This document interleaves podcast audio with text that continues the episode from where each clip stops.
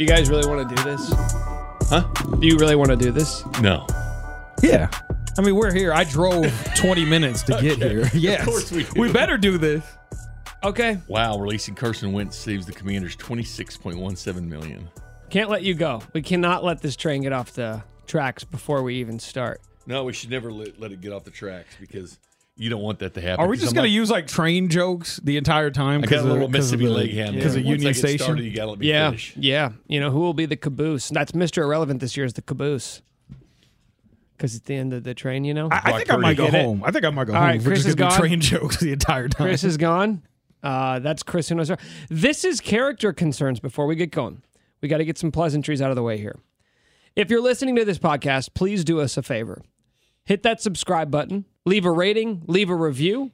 That's how we get this thing rolling. That's how we get this train off the tracks. That's how we get this train out of the station. That's terrible. Uh, tell everybody you love Chris Uno Cero too. Just, just. This isn't a Chris and Sarah vanity project. This is. Uh, I mean, partially, partially. it is a little bit. So this is an NFL draft podcast. Showing some It's- real character concerns. featuring me. It's about And you guys. the NFL draft, but it's going to have a Kansas City flavor.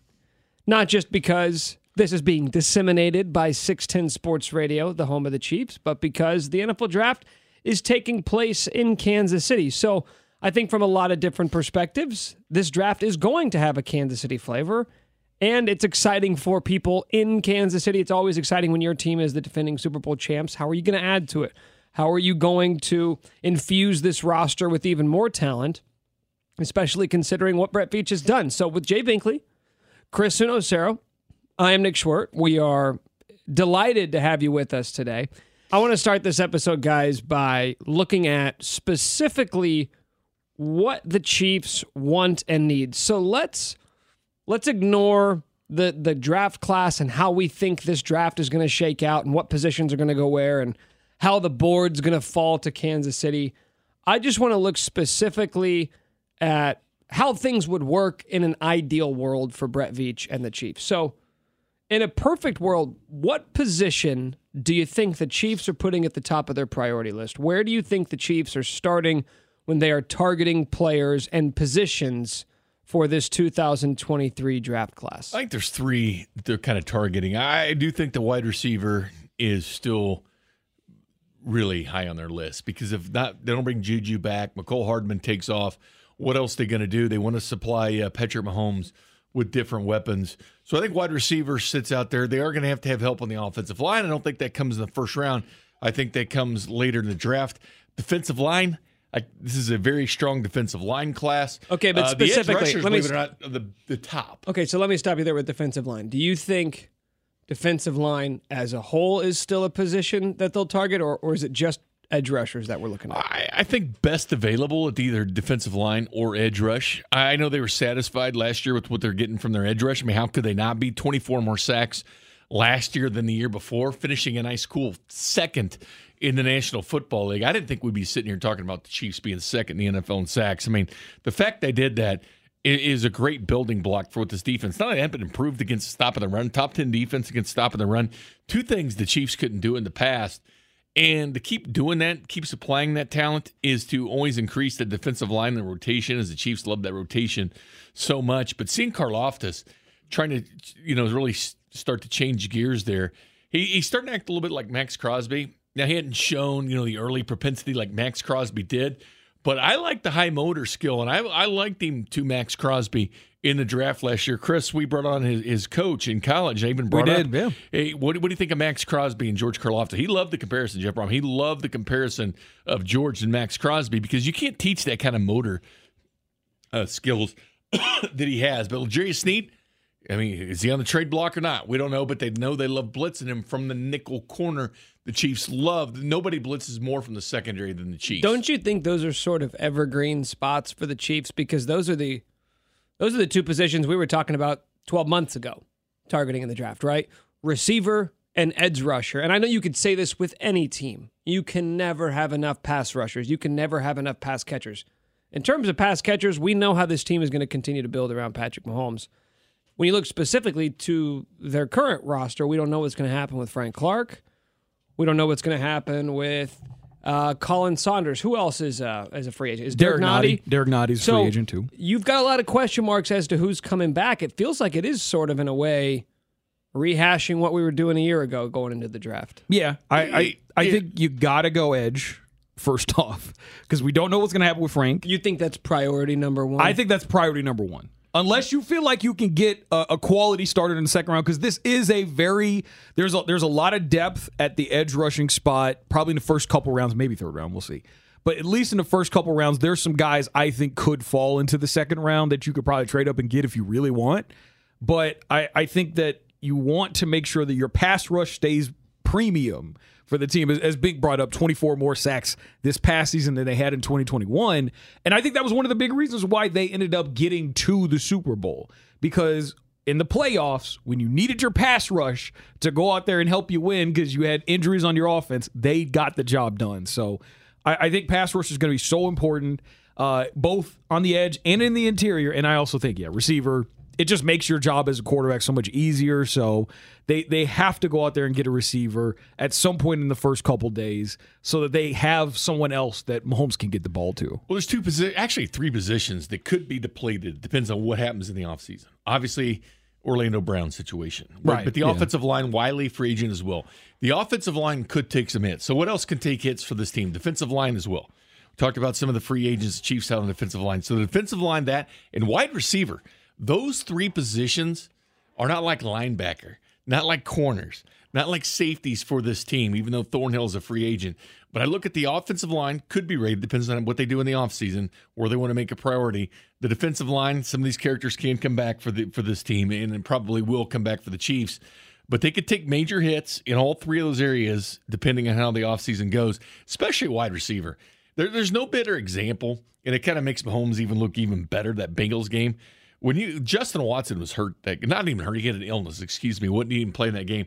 When you're down to Fortson and Noah Gray running receiver routes, you know, the converted tight ends, and you know, Fortson was a former wide receiver, but that's not ideal to be playing the Cincinnati he's a tight end. Yeah, he's a tight end now. But he had nobody to throw to. And even you go to the first half of the Super Bowl at two catches, 11 yards between the wide receivers before Juju, you know, kind of woke up there in the second half. But those three positions, I think the Chiefs are going to figure out what they're going to do in the offseason.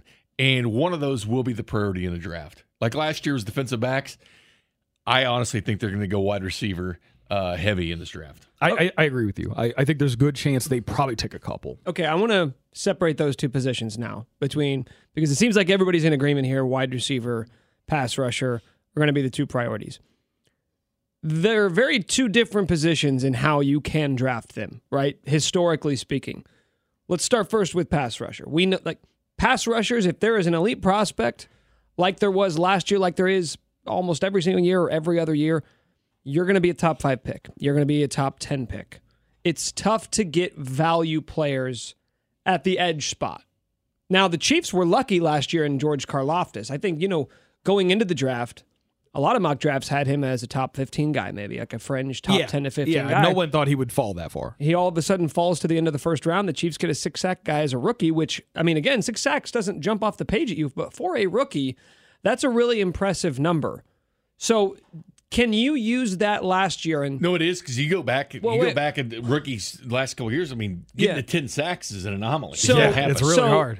would it be do you think it would be unwise to look at that position and say well you got a six sack guy at the end of the first round last year. Why can't you do it again? Or do you feel like that's more of an anomaly and if you want to go get a difference maker as an edge rusher you may have to move up and try and get one higher in the draft?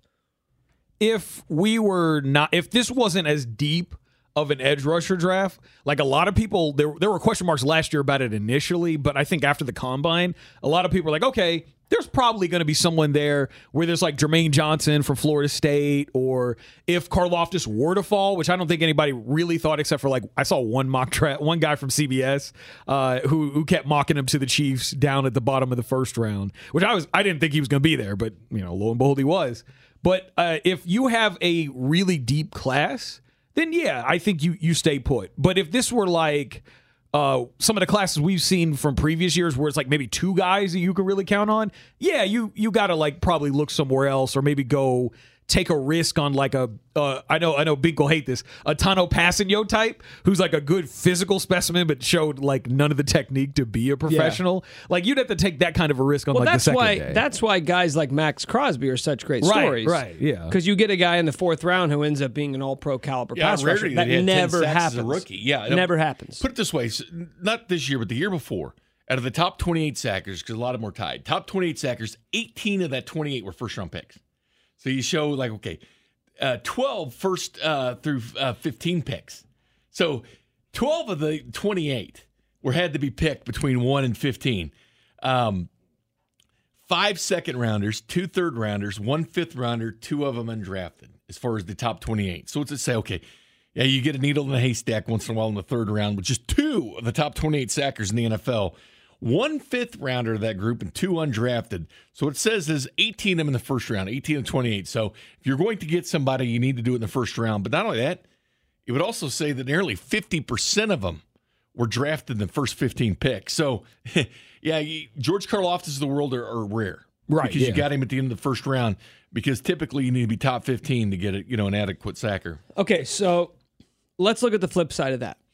Wide receivers are a completely different position with how you can acquire them. You go back to the last three years, each season, including last year, there were at least 15 receivers taken in the first three rounds with mixed results, right? It's not to say that you're getting a ton of all pros. Everybody goes back to the 2019 class, which is a great example, but it's not the standard where you had uh, Deebo Samuel, AJ Brown, DK Metcalf, uh, uh, Diontae Johnson, right? All these guys going in the second round or later who have proven to be legit number one receivers. And a lot of people like to point to that and say, well, look at all of the great talent that you can get on day two at the receiver position. Last year, like, right, it's a little bit, the last couple of years are more of a wait and see. Guys like Michael Pittman from 2021, Tee Higgins, but he was at the beginning of the first round, uh, Chase Claypool, right? Depends how you feel about guys like that. So it's a mixed bag when you look at those second day guys. But the point remains that teams at least believe that you can get talent there, that you can wait on receiver unless you're getting one of those elite guys. You can afford to wait and and see who falls to you, which is kind of what the Chiefs did with Skyy Moore. Is there enough evidence to suggest that's simply how Brett Veach is going to do business with wide receivers in the draft, or could you see him potentially using a first round pick on a receiver? I could see him eh, potentially doing that when you get somebody special and elite. Do you want a number one or do you want, you know, a quality number two eventually? But do you think you're getting that at pick 31? Uh, yeah, I, I think the, the tendency to get a good wide receiver at pick 31 much different than than edge rusher in other positions, especially offensive tackle, those kind of things. I mean, T. Out Higgins those- went 33rd two uh, years ago. Out of those positions, I would say quality wide receiver at the end of the first round. But I also think they're banking on Mahomes making everybody better too. I think they got a quarterback that can take talent around him, like Manning did with Brandon Stokley and Jacob Tamme and those type of guys, and elevate their talent. But I think the Chiefs somehow that's kind of what they're looking at. Okay, but they will look at wide receiver, and I do believe they can get wide receivers in other rounds. But if you're going to stay put without moving, stay put without moving, out of all the positions, I think wide receiver would be the way to go. Yeah, I agree with you on that. I, I, that's a position. There's a lot of depth at it. Usually, there is a lot of good depth it, unless you just have one of these one of those terrible years for certain positions or whatnot. Um, but there's a lot of guys that are kind of been thrown around, and like even the top guys, aside from like uh, aside like Quentin Johnston. I've seen a lot of mocks for like Smith-Njigba where he's going bottom first. I've seen Jordan Addison going bottom first. I mean, obviously, Bink's guy, Jalin Hyatt. Like, I, I think I've seen him all over the place. I've seen him all over the place. I think there's a very, very good chance that that he's going to be there at 31. Uh, I'll say this: if, If. the 40 time If- if doesn't 40 just blow if- everything if away. he's sub four three, the Chiefs might have to trade up to get him. yeah, They- if he again, these guys are gonna move. Yeah. like Quentin John, all these guys are gonna move a lot with Right, the combine. right. The combine this week, uh, the wide receivers uh, get going this Saturday. Quarterback, wide receiver, tight end. Yeah. uh, get going. Uh, on Saturday, that will be a lot of. I'll call that moving day. They call it Yeah. moving day in golf. Yes, that's moving. That's day at gonna be moving combine day for them. I, I just I feel like the way that this whole thing is set up, and I think normally, if this would have been a year ago, like I'd be like, you know, if if your guy's not there, then you're had to go somewhere else or trade back or whatever. But the Chiefs surprised me when they traded up to go get McDuffie last year. And so to me, it's like if Veach really likes a guy and somehow that guy falls out of the range that they thought he would be in, like McDuffie did, where he they thought he would be gone by at worst 18, and then he's there at 21. I could totally see the Chiefs being like, okay, we're not going to get beat out for this guy because we really like him. And it paid off for them with McDuffie. And I could totally see them it being the same thing with a Hyatt or whoever. If they really like that receiver there, I could totally see them train up because they got the capital to do it. Okay, so that's a perfect transition because I love this about Brett Veach, and I think it's something amongst many impressive qualities that I've learned about him over the last four years. Patrick Mahomes, yeah. Well, no, I think specifically over the last four years because you think you you start to see who this person is, but you really need to see multiple off seasons, multiple years of roster construction before you figure out what a guy's tendencies and preferences are. And the thing that I love most about Brett Veach, and I think this is a sign of any great uh, roster builder in any sport, is that you don't live in a world of absolutes. You don't live in a world where you say, I'll never do this, I'll only do this. You don't fall in love with guys and ignore the circumstances, ignore what is happening with the board to the point where I don't think they go and like uh, some guys fall in love with players. I think a lot of GMs over the next week or two doing interviews, watching pro days, they're going to fall in love with a guy and they're going to say, do whatever it takes to get me that player. I don't think that's who Brett Veach is. He may have guys he really likes and they hope fall to him, but I don't think they're going to reach on a guy unless they just think it's the perfect guy at the perfect. Unless it's Patrick Mahomes. He used to be that way. That was the question I had for him when I had a chance to talk to him a couple years ago. I said, uh, "Which type of GM are you going to be?" Because he was that scout.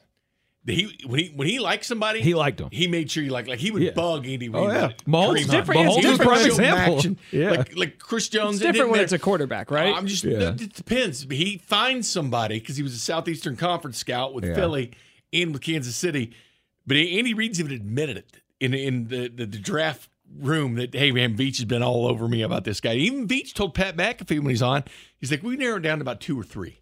So what he does is find two or three guys he really likes, then he presents them to Andy Reid.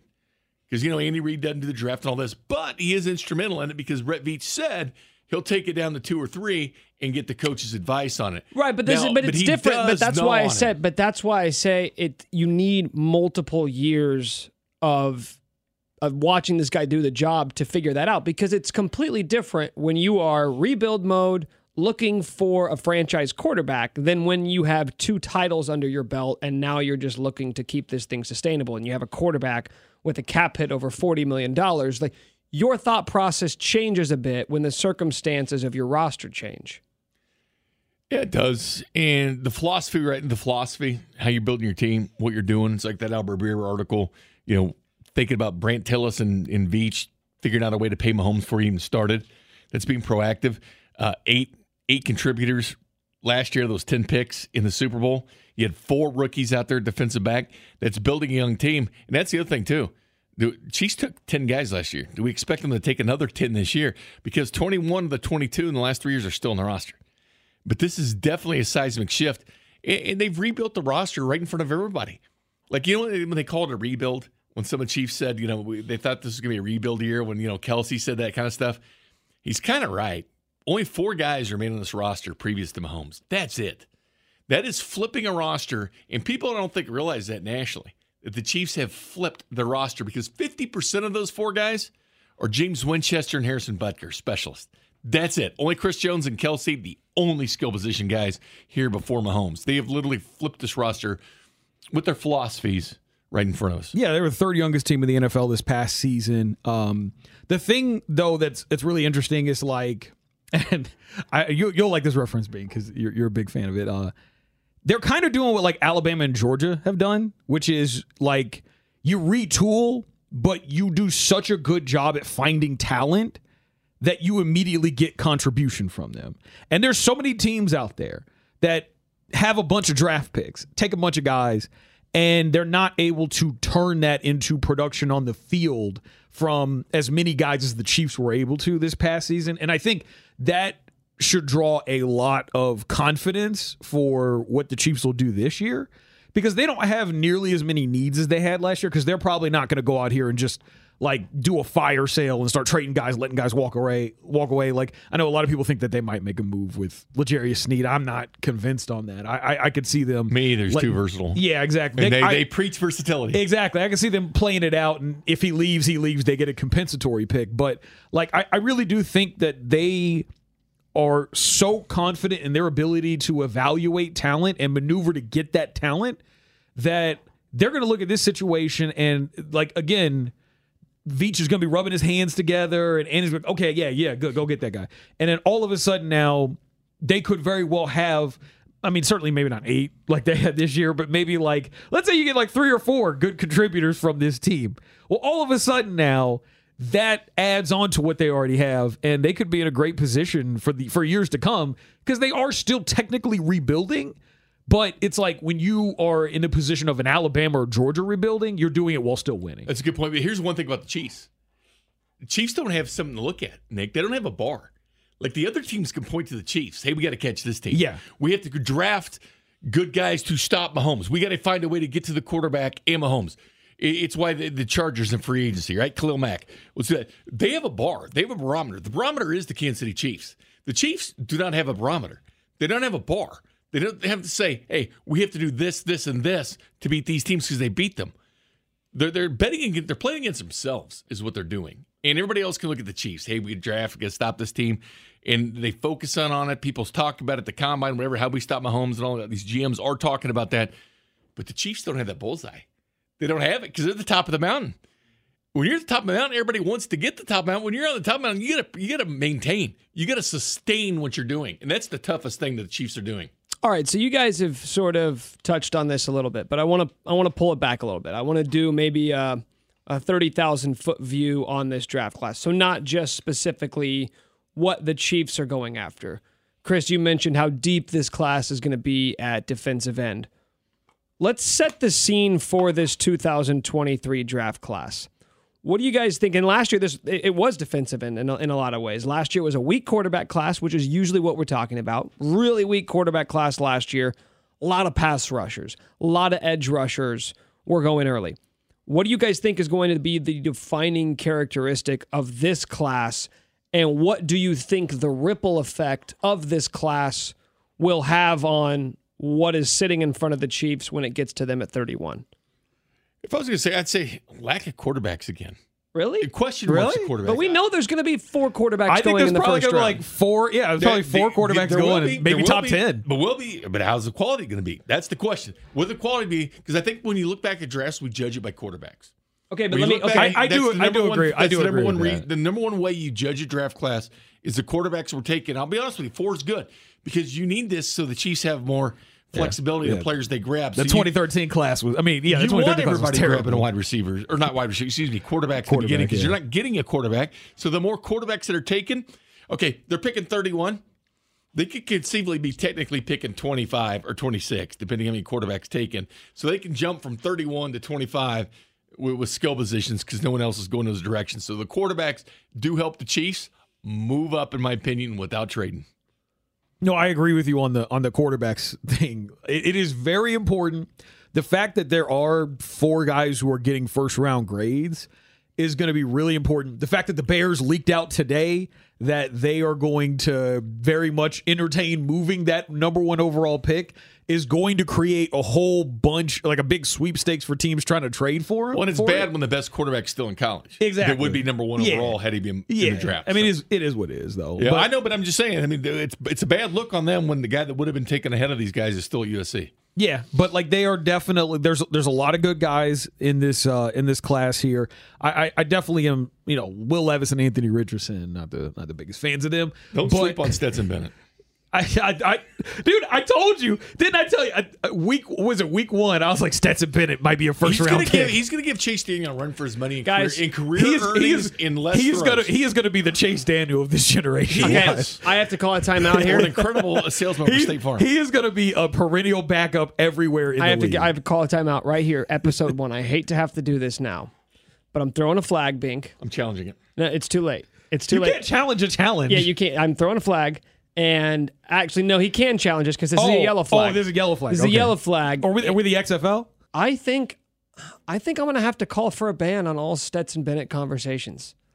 That's ridiculous because this, this guy gets no credit, no run. It's embarrassing for you, Nick. because you embarrassing for me. You should appreciate Stetson Bennett and his greatness because that old text line, our little chat group, everybody was dogging Stetson. But, but this is not this guy. But there's no text line because this is a podcast. We still have a text line. And I don't think it's relevant to the Chiefs or to Kansas City.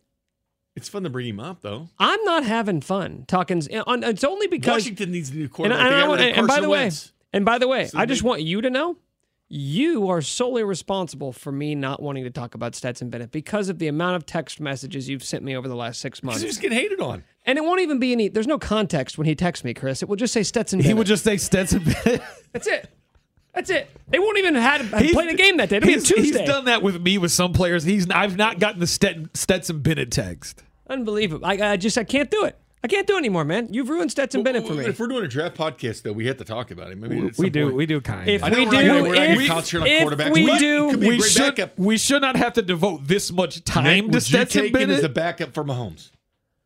I think it's it could be come in as an open competition. Can competition. you imagine if we Very draft? practi- Can you a nice little practice squad player? Him and Shane, Shane Buechele. Buechele? Can you They imagine they if we drafted. Stetson Bennett? Then you'd have to talk about it. They they should not draft I- I Stetson. Bennett. Then you'd Let's, have to talk about let's it. Nip that like in the bud Jody right now. They should not draft Stetson Bennett. But then Nick would have to talk about him, which is Okay, great. so this this is actually a perfect segue because I know how Bink cares about Stetson Bennett, and he has draft crushes, plural, multiple, And many, it's not Stetson. many draft. Well, he could be one of them at the quarterback spot. What a six round, seventh So- round. He's he's like the the Yeah. Ricky Stanzi, the Tyler round Braid type of undrafted crush. free agent Yeah, crush. he's like the backup that like the real like d- super diehard fans Okay. have a crush on. At So training here's what we're gonna do. I'm gonna put very strict parameters on this. I'm not gonna make you wait any longer, Bink. I want, and we're all gonna go around and give our dream scenario, pie in the sky, even if you think it's a little unrealistic, even if you think uh, he's probably not gonna be there at 31. I want your big first round draft crush for the Chiefs. And the parameters are you can't give me multiple names. And Bink, because I Just know you want to. I know you want to. So do. just Oh no, one. he, has got one. Don't worry, he's I just got got, the one. one. So just one name of I mean dream scenario, not not like a guy I know will be there at 31. Dream scenario, I would love to see this guy in red and gold trotting out there at Arrowhead on last year was Sundays. Christian Watson. I think we all know that last year because I You did like when, him, when yeah. I find a guy, I usually stay with him. You know, I'm not wishy washy where you have like seven guys and you're like, hey, I like this guy a lot. No, no, who did you like? That's your question. Jalin Hyatt. I brought him up last time too. Cedric Thomas was the, the main receiver at Tennessee till he got hurt. Jalin Hyatt came from nowhere. That team, Tennessee, he was their weapon. And Hendon Hooker connection with Jalin Hyatt was one of those explosive in college football. The guy averaged over 18 yards of reception. 67 catches, 1,267 yards. And we'll see what the 40 is. Could it be sub 4 3? Maybe. Could it be, you know, 4 3 3, 4 3 5? Maybe. Don't forget MVS, Pacheco, they're 4 3 7 guys. So could even be faster than that? I just think with the breakaway speed, it's what fits the Chiefs. So I went Christian Watson so bad because he was so fast and so big. And the Chiefs have always been looking for that bigger receiver. But Jalin Hyatt gives them an explosive down the field weapon for Patrick Mahomes that I think they desperately covet. So last week we did episode zero, I said uh, Will McDonald the fourth. I've uh, I've changed. Okay, so I just want to let you know real quick on Will McDonald the fourth. I saw him mock to the Chiefs today. Yeah.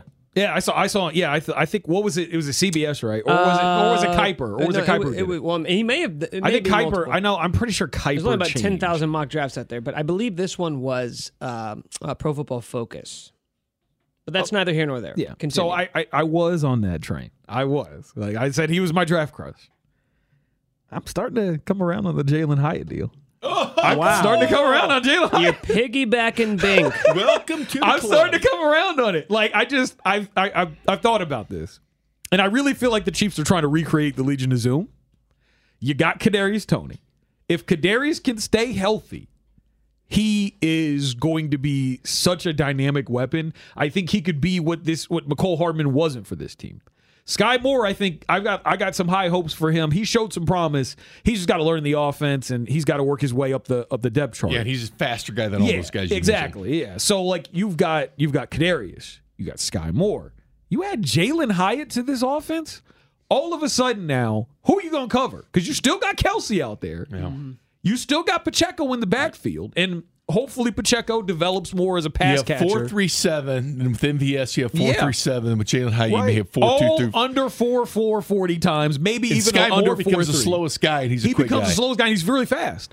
So all of a sudden, you add that guy, especially if he runs under four three.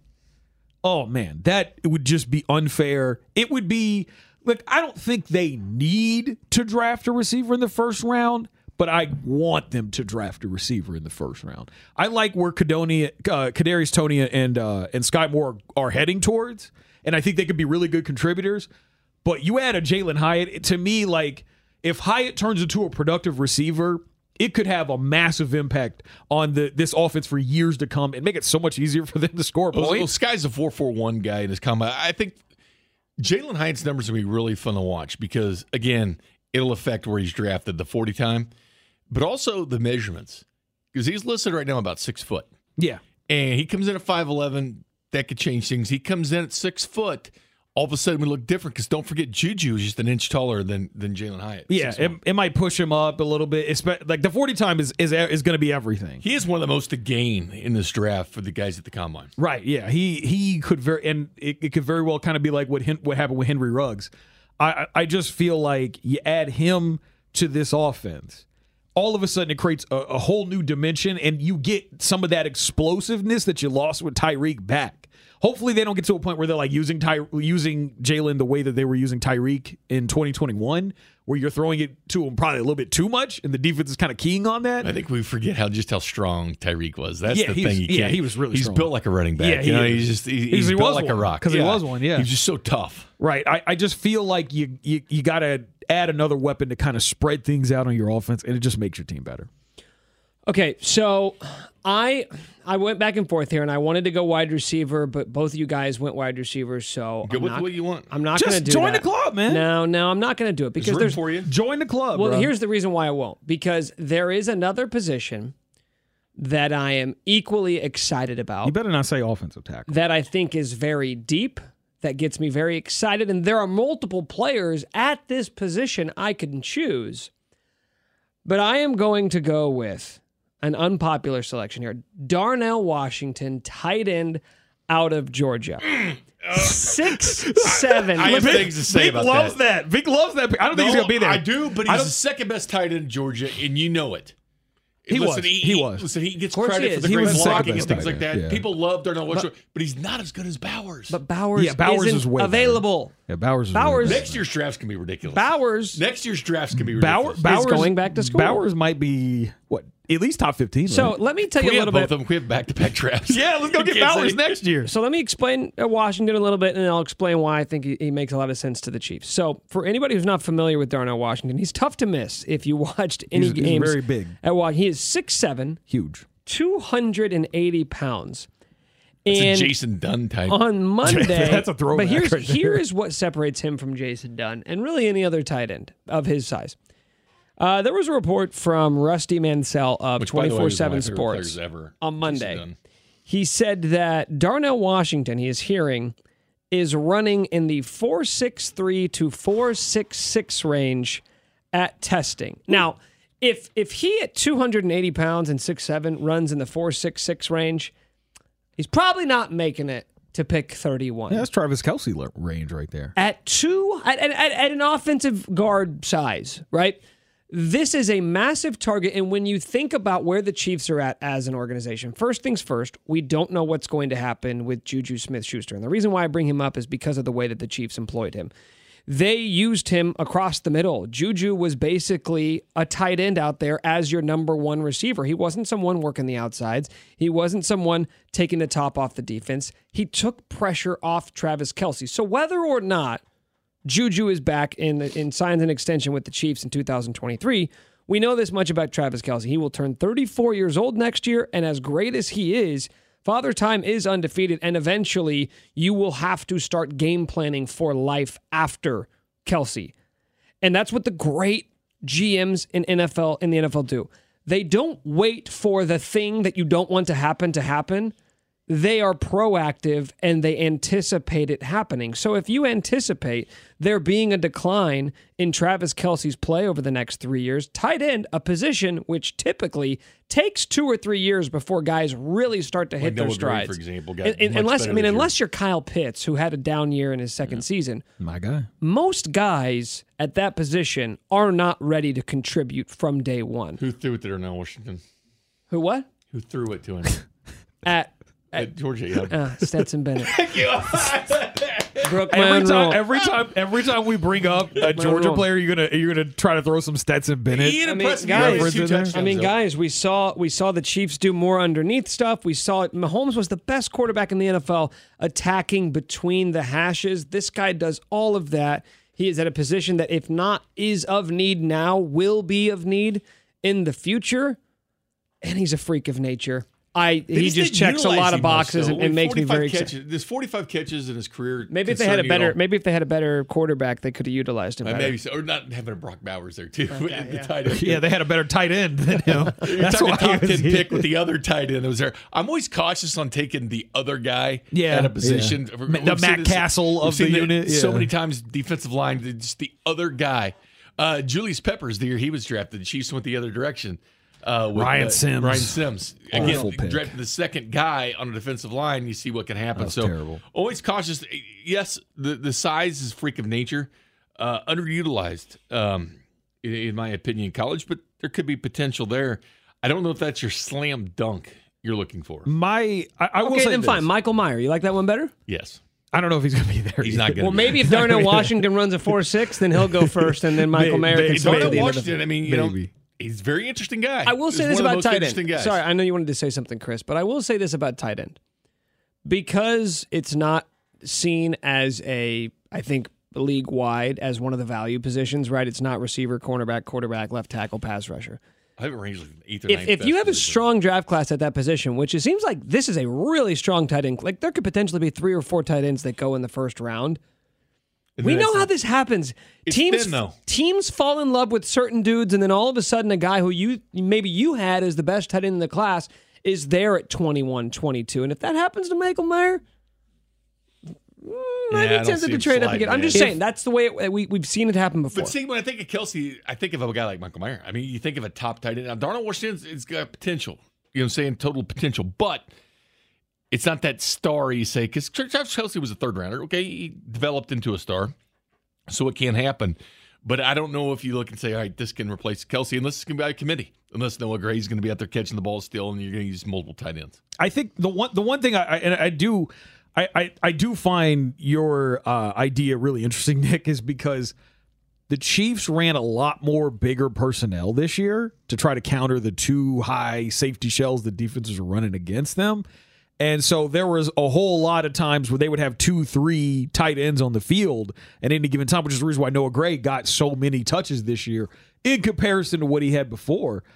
I could totally see this being one of those moves where, like, if he were to fall, it would be a sneaky move.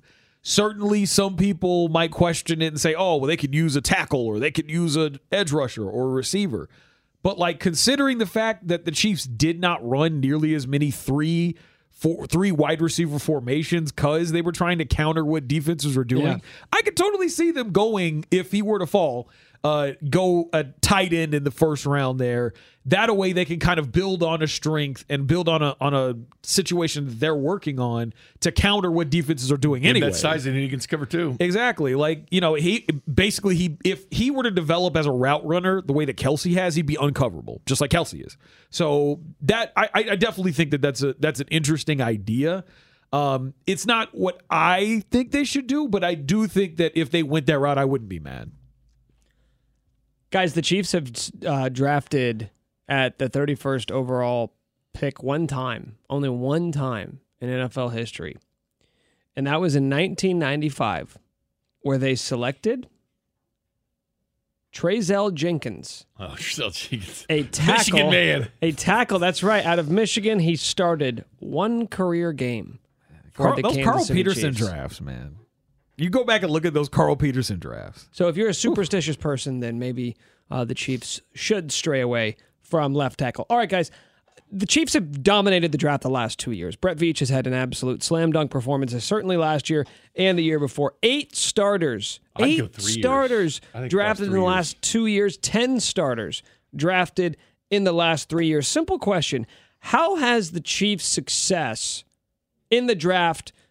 The last two or three years impacted what they can or should do this year? Does the fact that you've killed it the last couple of years give you freedom to take bigger swings this year? I think so, but eventually the check comes due. And with these players, eventually you have to pay them. And the problem is they're all bunched together where their contracts can come up at the same time. Because 21 out of 22 from the last three years are on this roster. On the roster, uh, Clyde, you know that's not going to be picked up at the fifth year option. BoPete Keyes remains the only guy not still on the roster from the oh, last Pete three Keys. years. That'll That's be a- a good trivia. That's gonna be a good trivia, question. That's gonna be a trivia Yeah. question in like ten years. Watch. But they've all been good. But that's since 2020, the guys that are still on this roster. But again, the check comes due.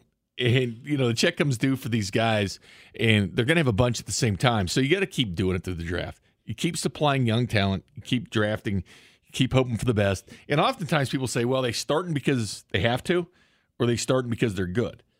And the Chiefs are in the category that the young players are playing because they're good, not because they have to. Because there's some teams that play a lot of rookies.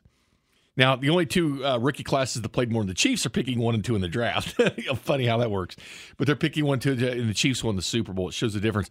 I feel that these young guys are have been contributors with this football team rather than just playing them because you have to. Yeah, I, I agree with you. I Andy and his coordinators, they're not the type of people that are going to play a player because they have to. They're going to make sure because like they did a really good job in positions they weren't confident at. They supplemented it with a veteran. So like take right tackle for instance. They could have just said, "Okay, Luke, go out there and do it." Or the guy that we we know that they really wanted to make right tackle last year, Darian Kinnard, he wasn't ready. He did not have a good camp. He he had all the measurables they really liked. That's why they traded back into the sixth round to go get him.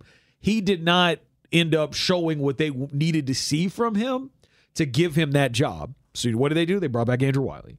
They made sure Niang, too. That's the guy that's, yeah, you know. and Niang's a guy that I'm, I'm sure that they hope can get back to it and show something, and maybe he could be that But guy. injuries, yeah. But injuries have, have really hurt him. So I, I, they're the, they're not that team that's going to force guys out there just because they have to.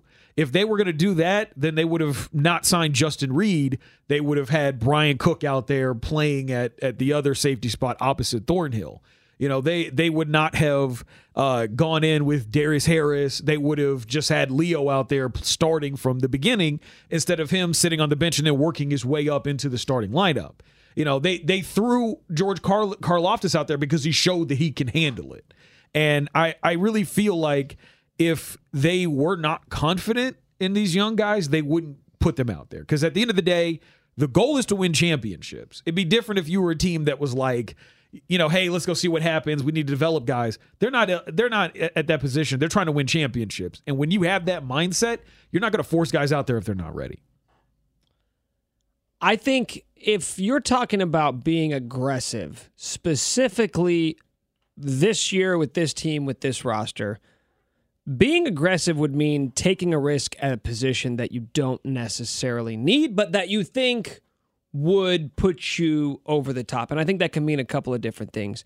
For the Chiefs, uh, trading up to get a left tackle to me would be being very aggressive saying you know what? We're not going to pay orlando brown jr 24 25 million dollars a year. We're not going to overpay on a guy that we don't think is an elite level player. So we're going to try and trade up and we are going to take a risk in that we think we can get comparable play or a better value by moving up seeing if a left tackle falls bringing him in shipping orlando brown jr off to the highest bidder. That to me is what i'm thinking when i'm being aggressive also like just trading up for a wide receiver, right? If you think Jaxon Smith-Njigba is the truth, if you think he is going to be the next whoever, right? List off your elite NFL receiver and that that can take your offense to the next level or if you're anticipating the counterpunch from the rest of the NFL as to what they're going to do next year to try and stop your offense, go out, add more firepower, do it that way knowing that there's not a lot of elite receivers or any elite receivers that are going to be available in free agency. I, I got a question for y'all. If they were to trade up, like a lot of people were asking me this question last year, and I, I was like, if the Chiefs trade up, they're going to take an edge rusher. They did not. They took a corner. I think this surprised everyone with that. If they trade up, what position do you think they're taking? I, I'd say two wide receiver or tackle because if you want a left tackle, you got to get up. You got to get up top fifteen. But couldn't you say that about edge rusher as well? Edge rushers are deep this year. It's Yeah, really deep. man- It's really Wilson deep, man. something I don't. that, I don't know about move edge rusher. There's it's But really man, deep. guys, I think we're falling victim a little bit to last season. it was deep last year too. But that but that's not normal, is what I'm saying. You're right. It's not normal, but I mean, if it, it is what it is, even if it's not normal. Because there's part of me that says, okay, you got fortunate last year that the draft board fell the way that it did, and you got a guy like Karlaftis sitting there at, at 30 or Which I was shocked because he was always Like, is that- can- top can you really- pick. can you- Right? Yeah, he was top fifteen. Can you really for sure. bank on that happening two years in a row when history suggests that you usually have to be drafting in the top 12 to 15 to get one of those elite level pass left, rushers? If you want a left tackle, yes. Pass rusher, it's a little bit different. As, as I told you from the from the previous year, almost fifty percent of them came in top fifteen picks for great pass rushers. And a guy like mm-hmm. Tyree Wilson would be perfect because inside, outside, wherever you want. He's not Gonna, to They can't. They got. They'd have to trade two first to get up, gonna- get up to get him. He's not going to be there. I, I think if they do, it depends on where they Some trade. people are Up. saying he's better than Will Anderson. Like, yeah, I don't know. If it depends on where they trade up. If they trade up into like the mid twenties, it's a receiver, or even just in the anywhere in the twenties, it's a receiver. If they trade up into the teens, it's going to be a tackle. so see where Jordan Addison starts falling. Right. Yeah. If yeah, because I could if they trade up into the twenties, it'll it'll be because they're like they're seeing McDuffie fell on their board. McDuffie did. He, he was. He, I think they thought worst eighteen. Yeah. So they didn't think he was going to be there at twenty one. And when he was there, like let's go get him. I I think if they go into the teens, it's a it's because a tackle fell. If they go into the twenties, like especially like mid twenties, it's because Addison or Hyatt is sitting there and they feel like they really got to get that guy. That's the only reason why I think they would ever they would they would do that. So I think it depends on where it is. But yeah, if it's before twenty, it's a tackle. Who's going to trade with him? Patriots did twice last year. you got to find that trade partner. Yeah, yeah. It, it would be like someone like like a Paris Johnson falling or Although something like that. you look at the Bills, that's the reason we have Mahomes. the Bills need they Bills need to add Look at some more draft picks. Because of the Ravens. So two rivals are the reason the the, Bills Chiefs are could, where they're the at. Bills could use some draft picks because they got some, they got to pay some people and they're way over the cap right now. That's so interesting because last year was thought of as the offseason where everybody was coming for the Chiefs. The Bills have been, I mean, the Bills have been vocal about the fact that they have been building to stop the Chiefs for three plus years now. It was so interesting on an offseason where it felt like, okay, finally they're, they're seeing the opportunity and they're trying to take it. None of them got the job done. And when you do that, when you're ultra aggressive and you fall short of expectations, a lot of times you do have to rein it back in. The Chiefs are not in rein it back in mode. The Chiefs are, no, we were conservative last year and we still added hardware. We still beat all your asses and we got a Lombardi trophy. And now, guess what? We don't have a $31 million cap hit receiver. Instead, we have financial flexibility, we have draft assets, and we don't have the pressure of having to get it right this year because we're coming off a Super Bowl. It is the, the perfect position. Yeah, sit be at in. the top of the mountain, and they do have Mahomes. Yep. That's the saving grace. Right, we'll say that every year. Um, so before we wrap things up, guys, it's interesting that the draft is in Kansas City this year because today, February 28th, if you're listening on, on the day this podcast went live, which you should be, right? If you didn't, then next week, make sure you're listening Tuesday morning. Uh, today marks the, the first flights out of the new single terminal at KCI. And that may not feel draft related, but it absolutely is because if this airport were not opening, the draft would not be in Kansas City this year. Make no mistake about it. This was as instrumental as getting this draft and this event to Kansas City as possible. And when you think about that, you think about uh, the idea that, they're going to have the World Cup here in four years and how instrumental getting the draft, right? Like these are all sort of appetizers for the next thing. You have to get the first thing to get the next thing. This new airport, while it feels like it's something that's only relevant to Kansas City, it is having wide reaching impacts on, on a lot of different It's things. just the added flights. This town's so excited about. It. I mean, this town's excited about the Big 12 tournament, then having a regional here in Kansas City as well, and the draft and the World Cup, as you say. In the airport, People are so excited about this. What they let ten thousand people go check it out. Yeah. the other day, and people went there took pictures. There's going to be news else. crews flying in and out tonight, tomorrow morning Yeah, for, the for news this. has been talking about this like every day. Yeah. you know, showing the behind the scenes at the airport, getting excited about it opening. This town is really excited about the airport, and it's civic pride. I think when it comes to the airport, because you know what can come to Kansas City once that airport's here. Once people see how fun it's going to be, like people are genuinely excited about the different restaurants and things like that at the airport. They might just go up there for fun without even flying no, out. no, they're not. I don't know about that, Chris. I don't know about that, man. You know how far north Somebody the, the do airport is for most Well, people. you know what? I have to live up by there, so I, I'm, I'm You ready have for to go. so you might do it, I may just go hang out at the airport. but most sit in people in the city or- live below the Missouri River, so they're not going to drive that Well, far. it's you know I No. may go up to the airport just to Ain't hang no, out, ain't no damn way I'm about to go hang out at the airport. get some barbecue, some beer. No. There's so many better barbecue places that'll be there around where we are. No, there's no way. I, I do like the I, I do love it though because it brings more things here. The draft, obviously, we needed it for that. Uh, World Cup is going to be so important because You're you're going going to to be have embarrassed too when those, those those top picks fly into right, you know KCI and their that families old-ass or whatever. Terminal, that old ass. I, I that airport's nice. I, I flew out of that old terminal uh, back in June Well, last poor year. Poor Jalen Hurts when he came to the one-on-one awards for the Chiefs last week, and he had to fly in the old. He had to airport. fly in that old terminal. I'll tell you what, guys. Maybe you think he flew, flew private downtown? Hundred percent, he flew private. He did not fly. Yeah, he was at the downtown airport. He was not at KCI. What do you think no. Daboll did? I think Daboll flew for I took about Daboll did. He, Daboll did Da- not. Daboll did not take Daboll a did. charter No, the flight. Jets. Not the Jets. The Giants flew him over Uh, to the he- downtown GM airport. came too, so maybe they did take a private plane. Yeah, they took a private plane. I flew out of that airport, I think it was 16 times in 2022.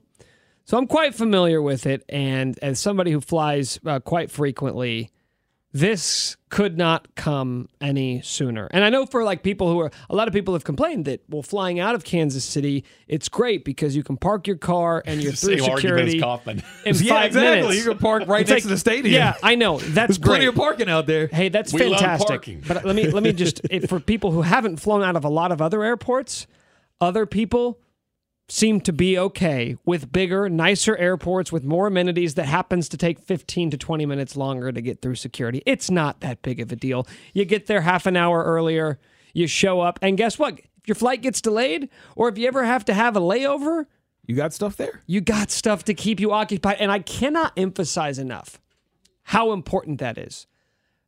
If- you're somebody who doesn't live in Kansas City, right, and you may think to yourself, eh, people outside of Kansas City don't care about the Kansas City airport. They do, and I'll tell you why.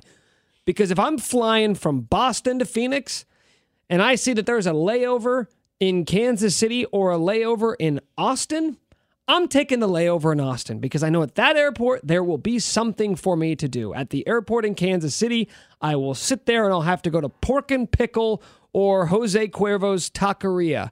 Those are my two options to keep me occupied in this hour and a half layover. You can DoorDash People something. don't want to fly Don't through DoorDash. Kansas Don't City. DoorDash to DoorDash up the there? airport. What are you doing? Uh, no, and people have done that. I think Don't you, do I think well, who was it? Tracy Wolfson. Yeah, who don't did do it. that. Don't do yeah. that. So I mean, it's a big deal. It's a big deal to make yourself Don't have more to do it now. attractive It's a pain in the to ass. to the rest of the country. It- It's just so much. This town is so happy. I mean, you get the world champion Chiefs. You got the draft coming to Kansas City. You went- you had the regional here as well. So excited, excited Yeah. about the World Cup. But this airport and just just the buzzing in this town from what football has brought us with the Chiefs. You know, with Patrick Mahomes here, this team's always going to be relative, as we know. But just to have the new airport too. I mean, this things are going so well in a town for a long time. We didn't have nice things. We didn't have nice things. Yeah. Uh, Maybe your neighbor's getting a new TV and nice things. And you're Yeah. like, oh, that's cool. I wish we had nice things. Yeah, it was we had nice stuff. Kansas City, we're getting nice things. As I'm always called, the little area between Kauffman and Arrowhead, the Boulevard of Broken Dreams. That's kind of how Kansas City was with Little this stuff airport. matters. The We have little stuff nice matters. now. We have nice stuff, guys. Yeah, I it, and obviously that stuff costs money, and that's the reason why it was important for us to make that investment. Certainly, whenever we start talking about like public funds having to go towards things, there's some arguments. There's things that that happen there. People are like, "Oh, I don't want to. I don't want my tax dollars go to that." But like, if you really want this city to improve, and so many people in this city are tired of people trash talking it, tired of of people in- rival cities like Denver and whatnot talking about all the great things they got. Denver's had this big renaissance ever since they legalized weed over there, and all of a sudden now they've got all these things. Like we we got to do something. to Missouri make that said, "Hold my beer." too. Yeah, they said hold my beer. We They got weed too. World Cup either. We got weed too.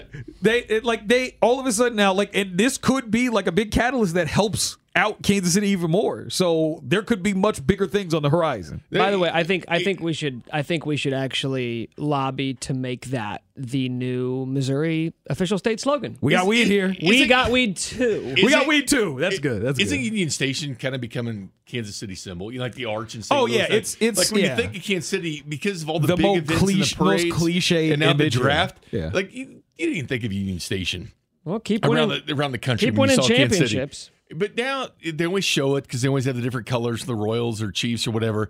And then the, parade always ends up there. It's going to be the draft. It's going to be spotlighted.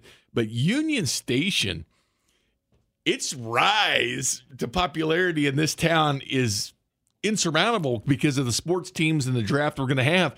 But that is really becoming a Kansas City fixture. Is seeing that train station. yeah, it's kind of like uh, the Empire State Building of the city. Yep. It's our it's our thing. It's our thing. Well, this is our thing, guys. This is officially our thing now that we have one episode in the books. Yep. Character concerns. One and a half. Well, yeah, we don't count the first one. That was just a little teaser. You know, you'll learn in the biz. You got to do some things to keep the bosses happy. Put Yep. some audio up on the site. You You, know, tease. you know how to play the game. You got to play the game, guys. Hey, we're gonna have new episodes out every Tuesday, up and through the NFL draft. This is just the first one. This is your little appetizer. We're gonna be having Combine on week. Don't forget Combine great week. guests. Bink is gonna be so horny this weekend Bink- watching the combine. Bink Yes, I will. is going to spend all week and weekend watching uh, just big muscular men run around in tight fitting clothing. Yeah, it's great for the dating life too. Hey, um, I'm watching draft. How many? Combine. Yeah, I'm telling my Wanna girl. come over? Seriously, I, I got such the greatest the greatest excuse to watch the combine now. My girlfriend, she does usually doesn't like me watching that stuff. You for the want to come watch routes? Yeah, I'm gonna I'm gonna watch guys go out here and throw balls to to other guys out there on an empty field with just a bunch of nerdy people in the stands watching. Hey guys, by the way, congratulations. Spec told us, our boss told us to keep it to a tight hour. We are right at an hour, man. Already keeping him happy. What are so we at? company man, it doesn't matter. We're close to an hour. Okay. We're close to an hour. He said, Chris "Don't go sing. over." We're professionals. And we're not going over because when the boss says jump, we say, How high, sir? Just keep it at an Sir? That's right. So if you haven't already, thanks for uh, lasting free. this long. And if you want more of this, do us and yourself a favor. Hit that subscribe button, rate, review, and we will talk to you guys next Tuesday.